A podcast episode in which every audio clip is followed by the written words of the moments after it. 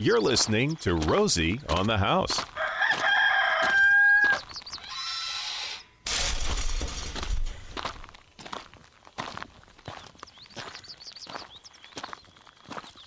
Come on around back, Arizona. It is the 8 o'clock hour, our outdoor living hour for Saturday of the month. So we are joined with Farmer Greg of the Urban Farm. Welcome, Farmer Greg. Thank you, thank you. Should I crow today? Er, er, er, You know, One of my favorite topics. we should have scheduled a chicken dance off contest. Oh yeah, there you go. There you. Maybe maybe Gary could get the music for us and coming after bottom of the hour. Who's the best chicken dancer? You'll have to like somehow record this on video and save it, Gary. There you go. Have our voters vote on it during the week. Who's the better chicken dancer? Yeah, it wouldn't be me. Well, tell me about uh, about your chickens because I, I I I've had chickens 15 years. I can't ever Mhm. imagine not having chickens. I cannot ever imagine not having chickens as well. I've had chickens since 1999. Got our first batch of chickens, and so this is our 20th year of keeping chickens at the urban farm. And while they're pretty straight up on you know what we need to do for them, there are some big caveats that we're going to discuss over the course of the next hour. At the National Heirloom Show, I went to a speaker on chickens. Wow. uh, and it was a specialist, and he was all about really more for meat. Ours today is more eggs and other Right. functions, but he was talking specifically for meat because how many people eat chicken? I mean, chicken's a huge part of Chicken's America's a huge diet. part of the American diet, absolutely. and his whole thing was changing how the meat growers raise them Mm-hmm. because uh, you know they go they go to harvest too soon. The meat never fully matures. We we don't even know what Mm. chicken tastes like because of how they process him anymore. Was his whole uh, Yeah. consensus. But there was another group from Arizona that asked about growing chickens in Arizona, and he said. No point to growing to having chickens in Arizona. It's too hot. You're wasting your time Wow, really? Needs an education. Yeah, You're supposed to be a national expert, and you wrote off the complete state of Arizona. Because it's too hot. Interesting. Well, you know that that let's is let's that help is- correct him. yeah, exactly. There is that is one of the caveats is that it does get hot in the summertime, and we're going to talk when it comes to uh, watering your chickens. We'll talk, you know, about the caveats around that. well, where are we going to start? That's a great question. First of all, let's start with the benefits of keeping chickens. So, you actually mentioned meat birds versus egg layers. So, primarily, I speak to egg layers, the hens that you get in your backyard that will leave eggs behind for you, versus meat birds, which you generally raise for six to eight weeks and then butcher them for the meat. Now, I've actually done that at the urban farm. Uh, about 10, 12 years ago, I decided I wasn't a vegetarian and I still eat poultry. I better figure out what it takes to raise them. I'd never done that, anything like that before. So, over the course of about a four year period, I raised 25 different hens that turned into meat birds. So, I went from a baby little chick to plate, and it takes about eight weeks. They grow really fast. And it takes an egg layer about six months before they even start laying eggs. And what a lot of people ask me is, well, don't you eat your chickens after they're done laying? I'm like, I'd have to Ah. be pretty gosh darn hungry, and I'd have to let that meat simmer in a gumbo for like two weeks before it was probably tender enough to eat. There you go. So I actually had an experience with that. One day when I was butchering meat birds, uh, you know, meat birds are bred to have heavy breasts. Real quick. Okay, so, you know, when you butcher a meat bird, you get a nice 8, 10, 12 ounce breast on them. Well, the day that I was butchering hens at the urban farm, I had a laying hen that was lame, so she couldn't walk anymore. So I put her out of her misery and I butchered her. And you know what? The I hard part about pets, anyone that's had a dog pass away that they've had to put down, Mhm. birds, cats. I mean, anyone that has a pet has had. Yeah, If you haven't experienced it yet, you will. It's just part of. part of the process. Yep. We had a we had a hen die this past weekend in Heidi's arms. Mm. You know, so the, it's part of the process. But back to this laying hen, the amazing thing that I found was that the breasts that I got out of her were about the size of a quarter. They were teeny, just because they weren't bred for you know, a lot of meat. They're bred to lay eggs. All that being said, we're going to talk about laying hens today, rather The fun part of the chicken ownership. right. And, you know, we mostly at the urban farm, the laying hens are our pets. You know, so they they come to live with us when they're two days old, and they live with us until they pass on. And we just recently had a hen die that was eight years old. That's impressive. That's impressive. Yep. And she, well, that that goes to how how well Heidi takes care of the, you know, the, our chickens, her pets. So So I, something's telling me we should have brought Heidi in this morning too. there you go. There you go. Is she critiquing us right now? We're not going to worry about watching our phones for text. For no, text that's message- not it. Make sure you say this. no, that's not her. But uh, anyways, I'm blushing now. yeah, Heidi takes So- good care of the chicks. she does. Um, really, the big reason to keep chickens in my yard uh, is not just about eggs. So, in permaculture, permaculture, I like to call permaculture the art and science of working with nature. It's something I've studied for almost 20 years. And how do we work in the flow of nature is really what we're looking at. So, when we have a permaculture chicken, they're workers in our backyards. You know, if we had an industrial chicken, what's an industrial chicken good for? Uh, egg production Yep. and manure production. Um, maybe at some of the places, manure production and meat. So basically, to provide us with food and fertilizer. and fertilizer, and some at some places exactly. So in my yard, I have what I call permaculture chickens, and so they eat bugs, they eat weeds, they'll till for me. Chickens make amazing tillers. They're diggers like you wouldn't believe because they want to get in and you know dust bath. Right? They provide manure. Uh, this year, interestingly enough, I didn't have to buy any compost. Um, I think we have a compost week coming up here in the next month or two where I talk about regenerative composting. So listen in for that. That's coming up this summer. Uh, but I take in about 10 or 15 five gallon buckets a week of compost from a local restaurant. And with the help of the dried leaves and some straw and the manure, I'm making all the compost that I need for my third of an acre urban farm. Thanks in big part to the chickens. They're providing the fertilizer. I know that uh, Hickman sells chicken fertilizer. The farm's choice. That's right, fertilizer, and it's primarily chicken poop. And chicken poop is a really, really good fertilizer. Plus, the hens give us eggs every day. So there's more than just one reason why I keep hens in my backyard. Plus, they do a great job of mowing the backyard. They seem to have a great job. I don't know if it's if you leave them turned out, Mm-hmm. They won't and with enough room. They do keep the vegetation about the same level. It's Oh, amazing. Yep. I mean, now I've confined them before just to see, and they'll eat it all down to rare dirt. Yep. If if you keep if you don't give them enough space, but if you let them open enough space, it's like they know not to destroy all the vegetation. Mm-hmm. They'll just eat it down a little bit, then they'll move over here and eat it down, and move over here, and, and just continue to circle and manage their own uh, harvest. Yeah, exactly. Well, you know, you mentioned before reading a book called Chicken Tractor. Mm-hmm. Great book. Yeah, great book. And really, the concept behind chicken tractors are that you have a portable chicken coop that you move around your yard or your farm, your garden, and the chickens do their work for a little while, and then you move them to another part of your yard. And that was why I was testing it. What happens if you didn't move it? Right. Do the do the? I wanted to see. yeah, they, they get you down to dirt pretty quick.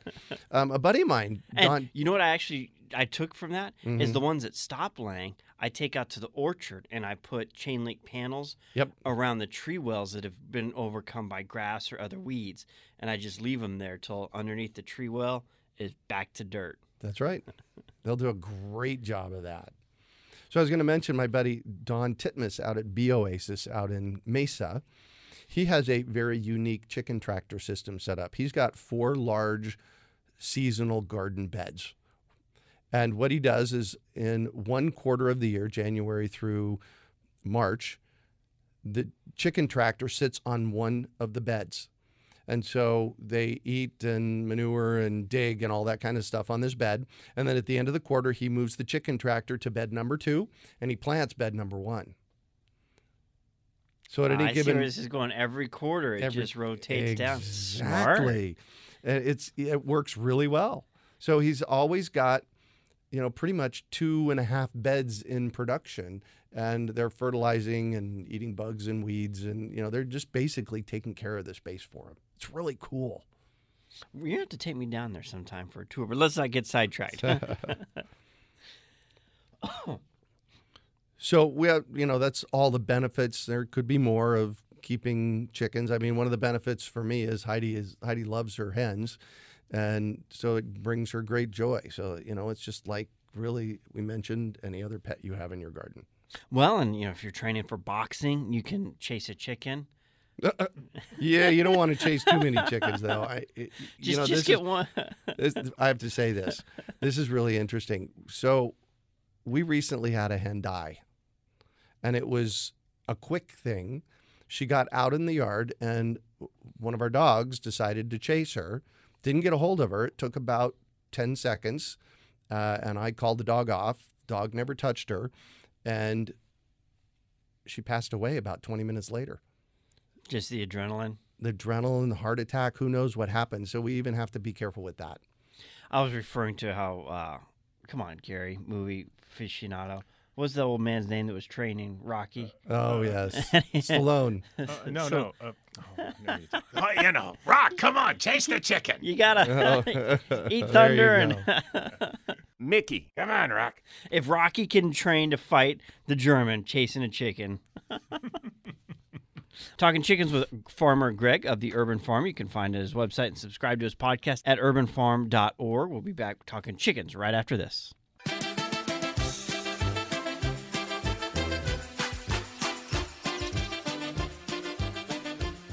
Now we take care of a lot of animals at our place, Greg, and I know Mhm, you I'll guys. Chickens are pretty much the, the most hands off that we have. Yeah, they really but are. You had mentioned the dog. So the first thing we've got to talk about is their housing, how to keep them protected, because uh, neighborhood dogs are probably the biggest culprit. m- Anyone, most of us listening to this broadcast are going to have. Yeah. Hawks are a big one, overhead birds, and space. What kind of space? It's actually fairly limited. Now, you crowd them too much, and they do start to fight. Right, and exactly. Their feathers and their you know bodies just like horrible from them beating up up each other. But you give them enough space, and they they don't fight. that, that's right. They don't fight. So the what you might be surprised about, you know, we're sitting here at basically 16th Street in Northern. I live at 16th Street in Glendale. In my neighborhood, in the past two years, we've had raccoons, bobcats, foxes, coyotes, owls, and hawks, and they all like to eat chickens. and they all will eat chickens. exactly. An owl can pick up a chicken, or just a, Well, this was a some- great horned owl. and- Ooh, yeah, this was a big owl that we saw And- recently. most predatory birds don't eat the meat; they eat the brain. Oh, and they oh, leave the really body, interesting. Oh, Hawks, interesting. owls. That's why they're so wise. ah, yeah, yeah, yeah. So I just want to reiterate 16th Street and Glendale. That's north central Phoenix. And we've had all of those wild animals, plus, you know, the occasional dog that gets out in my neighborhood, all of which will take out your hens. So you, and most of them are nocturnal, so they're at night. And you, so you have to build a predator proof chicken coop, which includes hardware cloth. Don't use chicken wire to build your chicken coops. animals, wild animals will get right through it. You need to use hardware cloth to build it. You need to bury concrete eight to 12 inches down so that they can't dig through into the coop. You need to build a secure space. About two years ago, uh, we lost 10 hens and we discovered that it was from bobcats. Bobcats had come through and they killed 10 of our hens. And so we set about to build a predator proof coop. Um, it's about 900 square feet. Uh, so it's the chicken run and the coop together. The coop uh, is really where they stay at night. It's a very, it's a much smaller place. They sit on a, you know, on a railing or a two by four, and um, that's where they hang out at night. And then they have an indoor It's not quite indoor because you know it's hardware cloth, so the wind can go through it and rain can get in. But they have an indoor space of about 900 square feet that they can hang out with if we're not at home. Like right now, the chickens are in, and um, and then we let them out in on the farm in our yard during the day when we're at home. and they're not too hard to round back up. You just No, they're not. Sprinkle a little corn back in their Yep. pen, or yeah, at nighttime they go back to their roost. That's right. So if you're there uh, and can wait for them to go back, they'll they'll just naturally go. Exactly. Yeah, that's and we we actually feed them uh, soldier fly larvae, and so they go nuts for soldier fly larvae. So I just shake a little can of that, and they're just all over it, man, getting right back in. So building a chicken coop, you really want it predator proof. So we talked about the big predators. What we didn't talk about was the little predators, and the little predators are rats and sparrows and the smaller, smaller birds that can bring in pestilence like mites or uh, lice, those kinds of things that get on your chickens, and good luck getting rid of them. Uh, that becomes quite challenging because it, you know, those kinds of bugs do, a real number on your hens. So these days, when I coach people to build chicken coops, I coach them to build it uh, primarily out of the, you know, centimeter by centimeter hardware cloth on the roof and the sides so that rats can't get in, so that other birds can't get in, and it keeps that at bay. The other reason, and this was the original reason that we uh, built an enclosed chicken coop, was when we were feeding them and it was kind of out in our yard, we were spending 50% of our feed on pigeons Right? right? so the pigeons just show up and you know they eat away. Uh, so literally, when we enclosed our coop, our feed bill dropped fifty percent, and we feed organic feed, so that's uh, a significant amount of money. And then So- water requirements. Water, oh, water requirements, right? So, in especially in the summertime, you want to have at least two different places for them to get water, and it needs to be cool water. They do not drink warm water. Uh, I've actually, long before uh, Heidi ever showed up, I had several hens die in an afternoon because they didn't have any cool water. So, what we do at the urban farm is we actually freeze uh, little plastic water bottles or um, ice cubes in a in a small bowl and put it in their water in the morning so that they have cool water. Uh, and the reason you have two is because if one of them gets dumped over, you know they can you know the if they're if they don't have water they will die very quickly so make sure that you have at least two sources of cold clean water for your hens at all times And I don't. We've never gone to the extreme of ice cubes or anything like that. But what we do have is a little portable evap cooler, yes and then the water sits in front of the evap cooler. Yep. And both of the evap and the water are shaded. that's a really really important thing are we going to talk about that after the break gary After the break. All yes. right, cool How Seacrest of me. keeping our, our water shaded. We're also going to be talking about uh, knowing if you can have chickens, HOA and city ordinances, if they allow it. Uh, we're going to talk about uh, if you have chickens, do you have roosters? We're going to talk about uh, then once we have them, getting them from chick to uh, to lay, and then how long they'll lay after that. All here at the Rosie on the House in our Urban Farm Hour. If you'd like to join the conversation, text to 411 923 you can send an email to info at rosieonthehouse.com.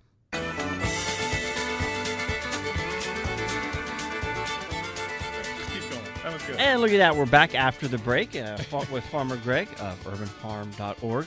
You were saying we're going to cover that after the break. This is after the break. Let's get right back into it with our chickens. It is evaporative coolers. I have come to the conclusion that if you're going to have chickens in your yard in the desert, this goes back to the, the guy that you heard speak. It's too hot for chickens here.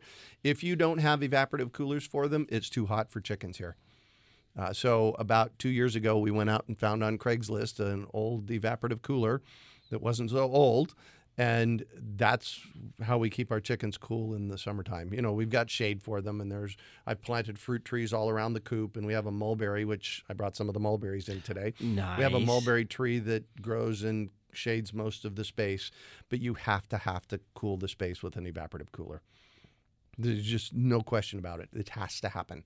And you're not cooling all 900 square feet. You know, that evap cooler's No. you know just a little area, but they can get in front of it, Exactly. sitting there during the shade. Yep. They're there a couple hours during the hottest part, and then you know morning and afternoons they're Right. back doing their thing. Yes, exactly.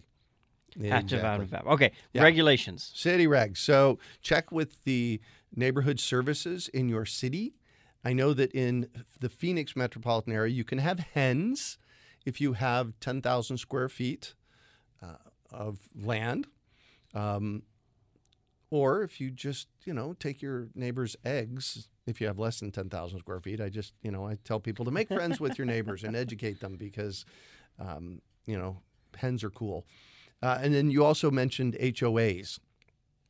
Most HOAs, I'm sure, say eh to chickens. Um, I know someone out in Chandler who actually uh, has chickens in an HOA. In fact, his OHOA in his HOA, they have four or five households that have chickens. And one of the things that he noticed was that his neighbor was keeping African birds, you know, African parrots in his backyard. So this guy just started calling his birds African jungle fowl. I mean, what's good for the goose is good for the gander, right?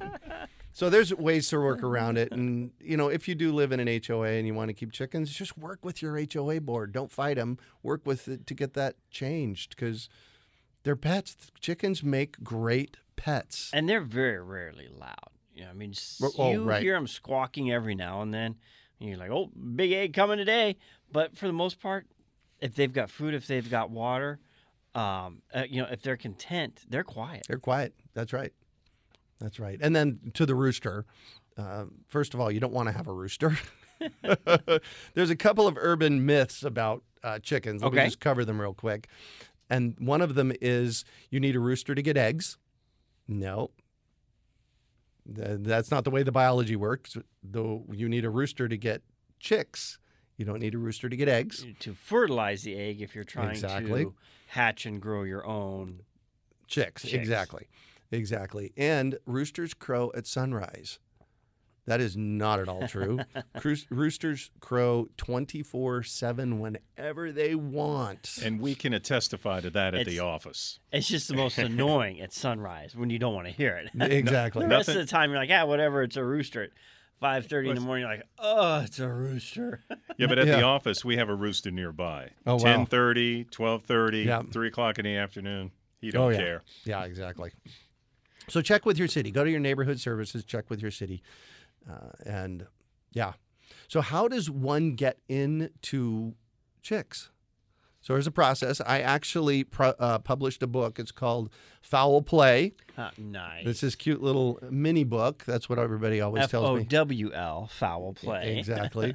um, it's a mini book. It's three and a half by five. It's 72 pages. In this book, it was it was written by Rachel Bess, and I did the forward and the editing and the publishing of it. Um, in this 72 page mini book is everything you need to know to keep chickens. They really are super simple. This is your basic get started guide. Um, there are pullets. You can actually purchase adult hens, and there's a caveat around purchasing adult hens. Um, hens lay eggs more when they're younger and less when they're older. And when they get really old, they don't lay at all. So be careful if you're buying adult hens because you might be buying them from somebody that's already had them through their entire life and they're done laying eggs. So if you're going to buy adults, make sure that you know that. Uh, if you are going to buy adults, you want a pullet, uh, which is basically a teenager that's getting ready to lay or that are just starting to lay. And there are a few places around town, and, and I'm sure on you can check on Facebook. I know there's a poultry uh, page for Maricopa County on Facebook. You check there. I am a big, big proponent of going with day old chicks Me too. you know, starting starting from scratch with day old chicks.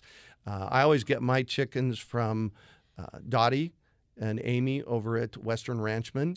They're great. I love them. I have been working I- with them for 20 years. I I get a lot of my feed from them, a lot of my sack feeds and grains, and the only reason I don't use them more is just because they don't deliver to as far away. Oh as my I gosh, live. Yes. Like if I'm in town and I need something, Yeah. I put I put them in my route going home. Yeah. Great family business. Yeah, exactly. And they're 32nd Street and Greenway area. Look for the Um, horse out front. Yeah, with the look for the horse out front. Exactly, exactly. So I start there with chicks, and often if you don't have a brooder built, often a, ref, a ref, half of a refrigerator box works just fine.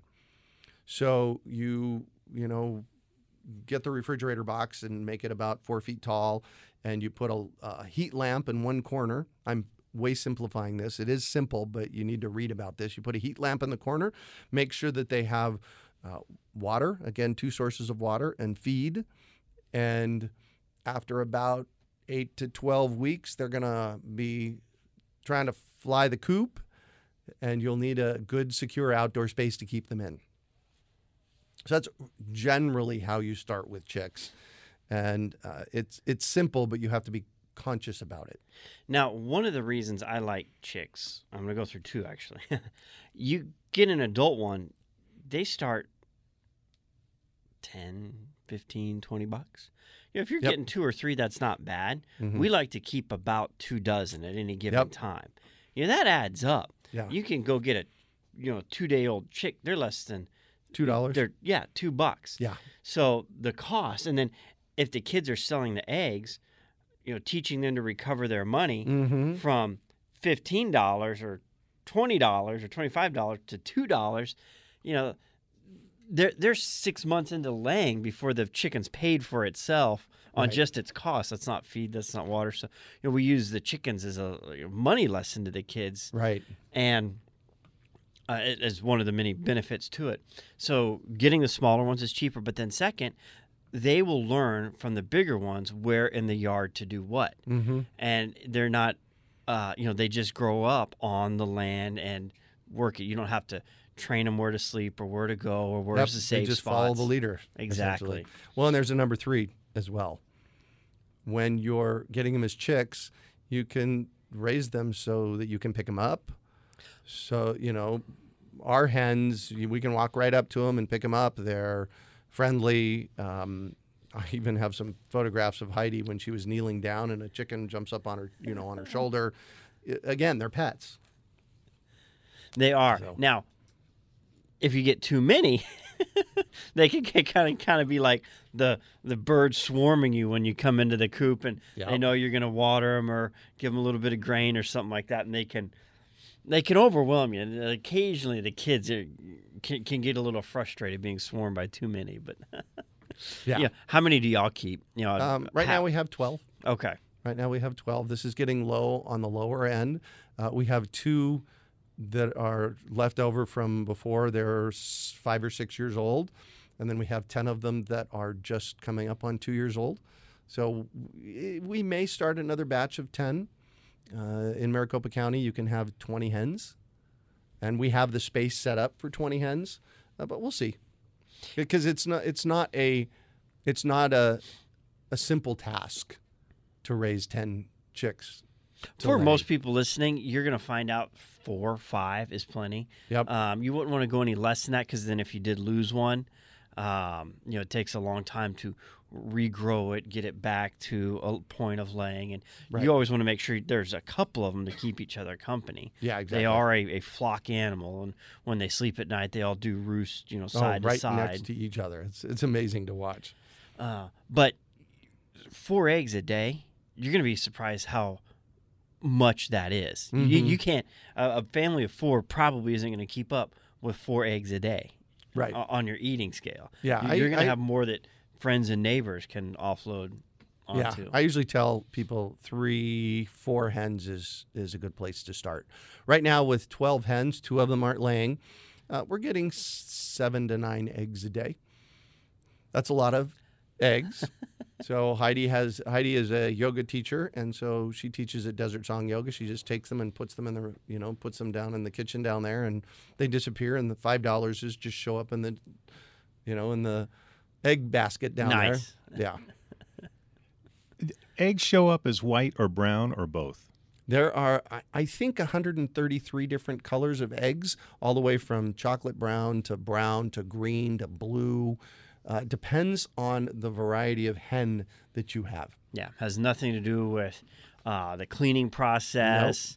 Uh, one's not organic versus another. It's strictly the bird laying it depicts the color of the egg. Exactly. And one thing that uh, I've seen people do in Europe, they don't wash their eggs the way we do in America because there's a coating that naturally is on the egg that a lot of people feel if you break that coating, then pathogens can then get into the egg and they don't last as long. And you know that's true, but some people take it to the extreme and don't even wash the poop off. I'm like, come on.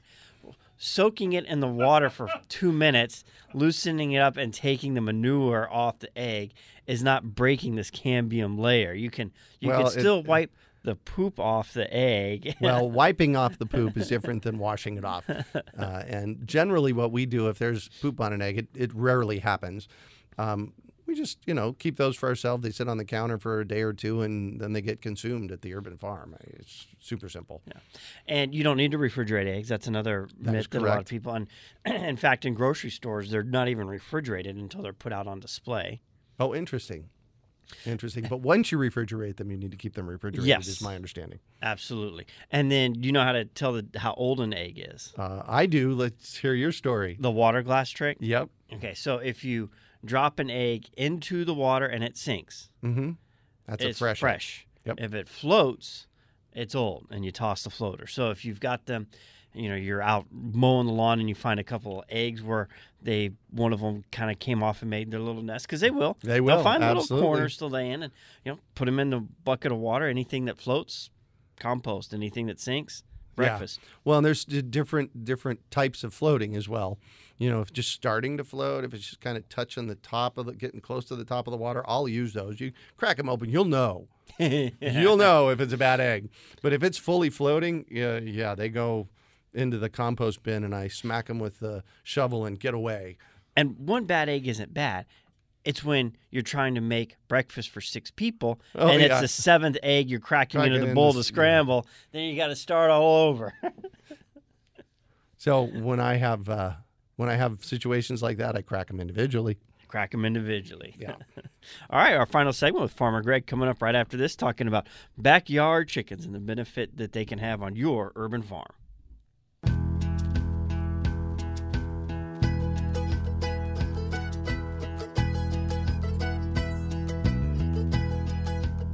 Farmer Greg, it's been an excellent broadcast so far. I stole that from you off air.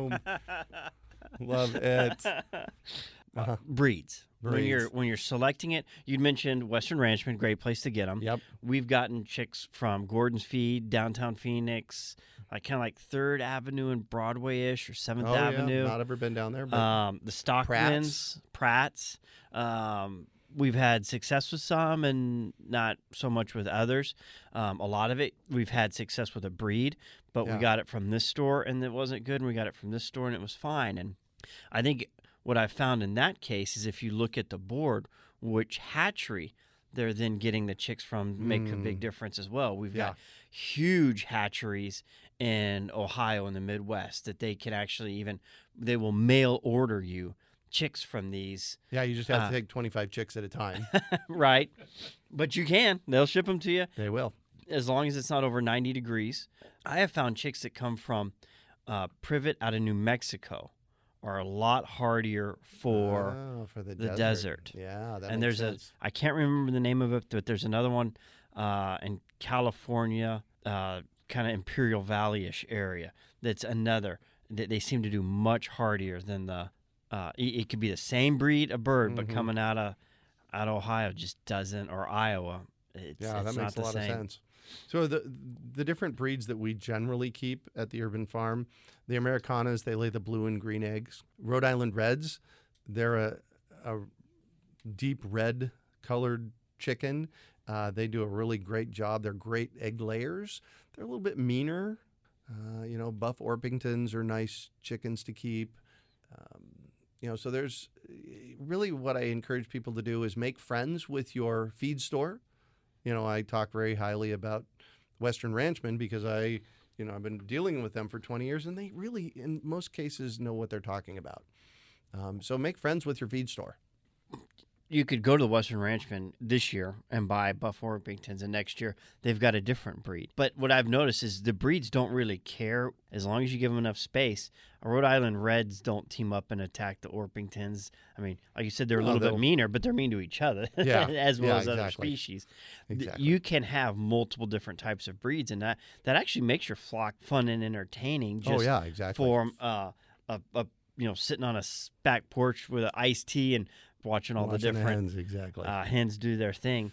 So one of the really cool I'm going to shift a little bit on you here. One of the really cool things that I did with our chicken coop was that when we had that incident a couple of years ago, I had a, a Pakistani mulberry growing in the middle of the coop, and it was 25 feet tall, and I needed to cover it with hardware cloth, and so I cut it down to about six feet.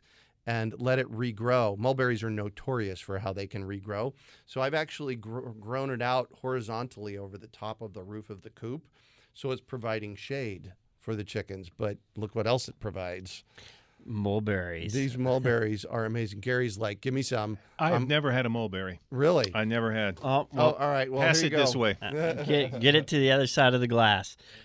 And uh, oh, hmm Mm. And they're like, uh, what, three inches, two to three inches long? mm. Oh, yeah. They're amazing. The flavor's great. They uh, taste uh, really good. oh They're man. prolific. Are you getting all this on Yeah. Gary? You getting all Oh, this? yeah. Mm. Oh man! Uh, and the chickens love them. So anything that falls on the ground, the chickens eat. So this is the Pakistani mulberry. The other one that uh, I highly recommend is the dwarf black mulberry. It makes about a dime size uh, mulberry uh, for chicken coops as well. This, you know, again, they grow tall, they shade the space, and they provide some food for your chickens. You know, along the way. So those both those are available in our fruit tree program every year that we do through the urban farm. Which is open today, last day for the pop up. Yep. Nursery? we're- We do a uh, pop up nursery, uh, and we're open about 20, 25 days a year. That's it. Uh, in the fall and into the early spring, we do all kinds of educational classes on fruit trees and what grows here and how to be successful at it. And then you can you can pre-purchase or you can come down to the, our pop-up nursery, and you know pick up trees. So we're we'll be there from nine until three today. You're you're got a busy schedule here. I do. You got the broadcast. We're wrapping up, and then you're going over to Barry's True Value from eleven to one. one. Yep. That's uh, which one is that? 12th Street and Northern. So I'll be over at Barry's True Value Hardware answering people's questions, talking about soil, creating healthy soil. You know, we've talked a lot about that on the show. Uh, and they're on the on the southwest corner of Northern and 12th Street. So I'll be there from 11 to 1. Then you're going to the pop up nursery till three. And I'll be at the pop up nursery till, till 3. But actually, I'm leaving here, heading to the pop up nursery. Then I'll go to First. Barry's. Oh man. So uh, the pop up nursery is at 4549 North 7th Street. That's 7th Street just south of Highland. Uh, at the very end of our season, it's still not too late to get some fruit, really great fruit trees in the ground. urbanfarm.org. Somebody monitoring that right now. If somebody has a question about where, what Yep. berries, You bet. True Value, where's the pop up? Urbanfarm.org. Yep, on the front page. Farmer Greg, thanks for spending uh, Saturday morning with us here. Thank you. Uh, your podcast as well. UrbanFarmPodcast.com. We're up to about 450 episodes in three and a half years, and we're rocking it, man. Great topics. And we always need more time here. I need two hours next month. next month. And that'll be May 25th. We'll be talking about the peach and apple harvest. Yes, we have peaches and apples that do great here in Arizona. And Oh, if yes. you've got a good peach or apple tree, they produce a lot more than you could ever eat while it's ripe on the tree. So we're talking about ways that you can uh, preserve and use them Absolutely. uh, throughout the year.